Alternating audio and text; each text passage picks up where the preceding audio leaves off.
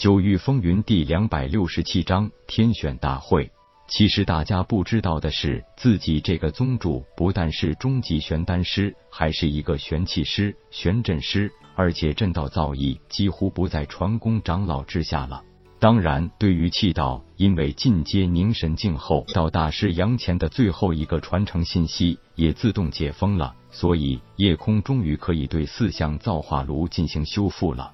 但是他明白，以目前自己的造诣火候，也只能把四象造化炉打造成极品玄器，根本还达不到神器的地步。那需要他具有更高级的气道传承和水平。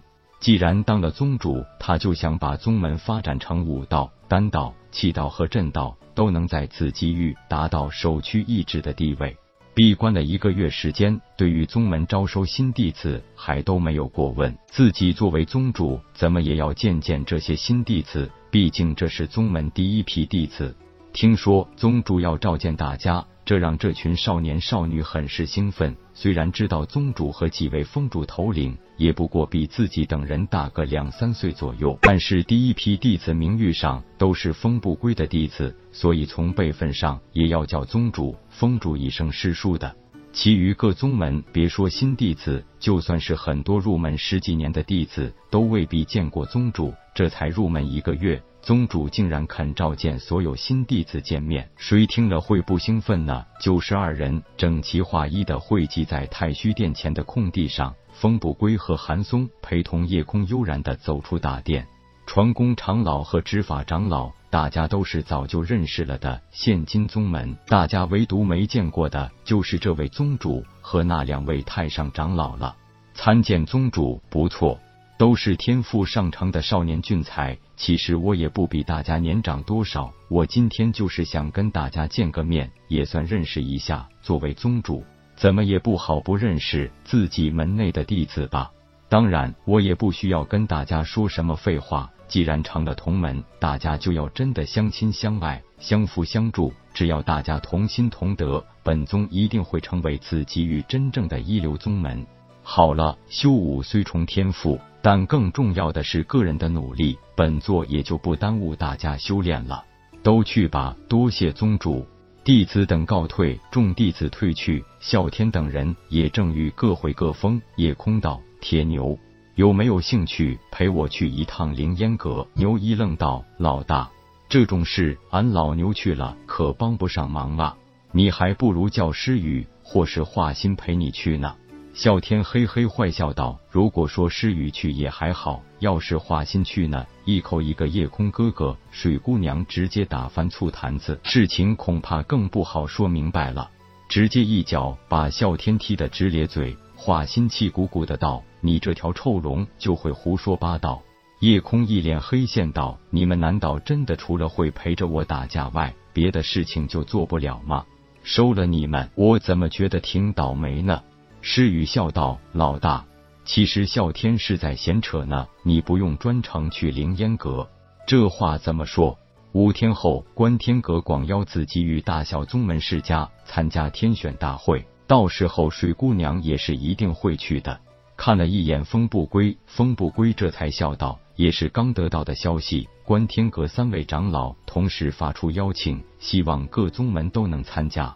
什么是天选大会？”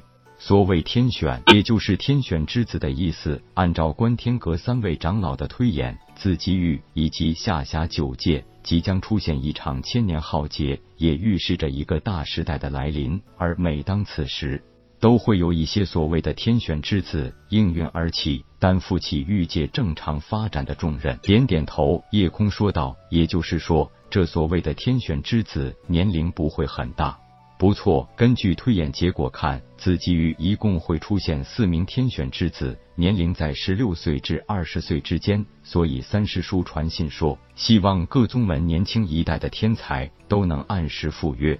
华心娇笑道：“夜空哥哥，你一定是当之无愧的天选之子，所以呢，你是必须要去的。”水姑娘恐怕也一定是其中一人，而且她是凌烟阁天赋最佳之人，也必然要去。到时候你见了她，就可以当面解释一下那天的误会喽。那我们都谁去？这是大家一起指向他。不会吧，让我一个人去？风不归忽然语重心长的说道：“宗主师弟，咱们宗门现在是百废待兴，你是咱们宗门唯一能算得上天选之子的人，那又何必让其他人去浪费时间呢？”夜空看着大家这么一致，觉得自己好像被套路了。不过自己去就自己去，这有什么好担心的呢？不过现在好歹是一宗之主，出行连个威仪都没有吗？白了大家几眼，他切了一声，直接走回了太虚殿。等到他进的大殿，大家忽然一起大笑起来。好久没这么拿老大开心了，今天算是再次看到老大吃瘪，够咱们乐几天了。韩松摇头一笑道：“估计也只有咱们太虚宗才有这种拿宗主寻开心的事情发生。”韩梅忽然道：“你们真打算让宗主一人前往吗？”风不归点头道：“这其实是三师叔的主意，而且明确指出，这一次宗主还真有一些劫数，不过也必须让他自己去面对和解决，这也是他成长的一个必然历程。”韩梅道：“我觉得这是拿宗主的身家性命开玩笑。自从宗主来到紫极域，可以说引起了多方面的注意，想对宗主不利的人，没有一千也有八百。”韩松道：“老三，其实我们也都担心。不过太上长老既然如此传信，那就一定有他的道理。一个天才的成长是必须经历很多普通人经历不到的危险的，而且这一次据说是对宗主的极大考验，没人能帮上忙，甚至一旦有人介入，反而会坏事。